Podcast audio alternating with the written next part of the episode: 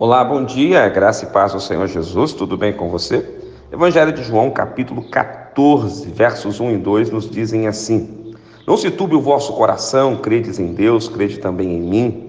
Na casa de meu pai há muitas moradas, se assim não fora, eu vou-lo teria dito, pois vou preparar-vos lugar.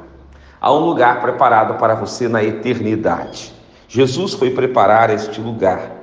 Jesus é o caminho para este lugar, ele é a chave para a eternidade com Deus. Você precisa entender que todos nós enfrentaremos um dia a morte. A morte não, não pode ter para nós cristãos um peso de tristeza, de angústia, de dor. Não. A morte para nós sinaliza para a eternidade, sinaliza para a vida, sinaliza para um, um novo começo, um novo tempo na presença de Deus. Há uma casa preparada para você. Não se turbe o vosso coração. Não tenha medo da eternidade, pelo contrário, crie uma expectativa para a eternidade. Seja movido pela eternidade. Tudo aqui nessa terra um dia vai passar, mas a eternidade, o próprio nome já diz, será eterna. Que a sua eternidade seja com Jesus. Eu oro por você.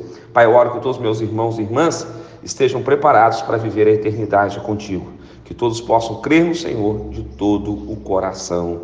Amém. Em nome de Jesus oramos. Glória a Deus.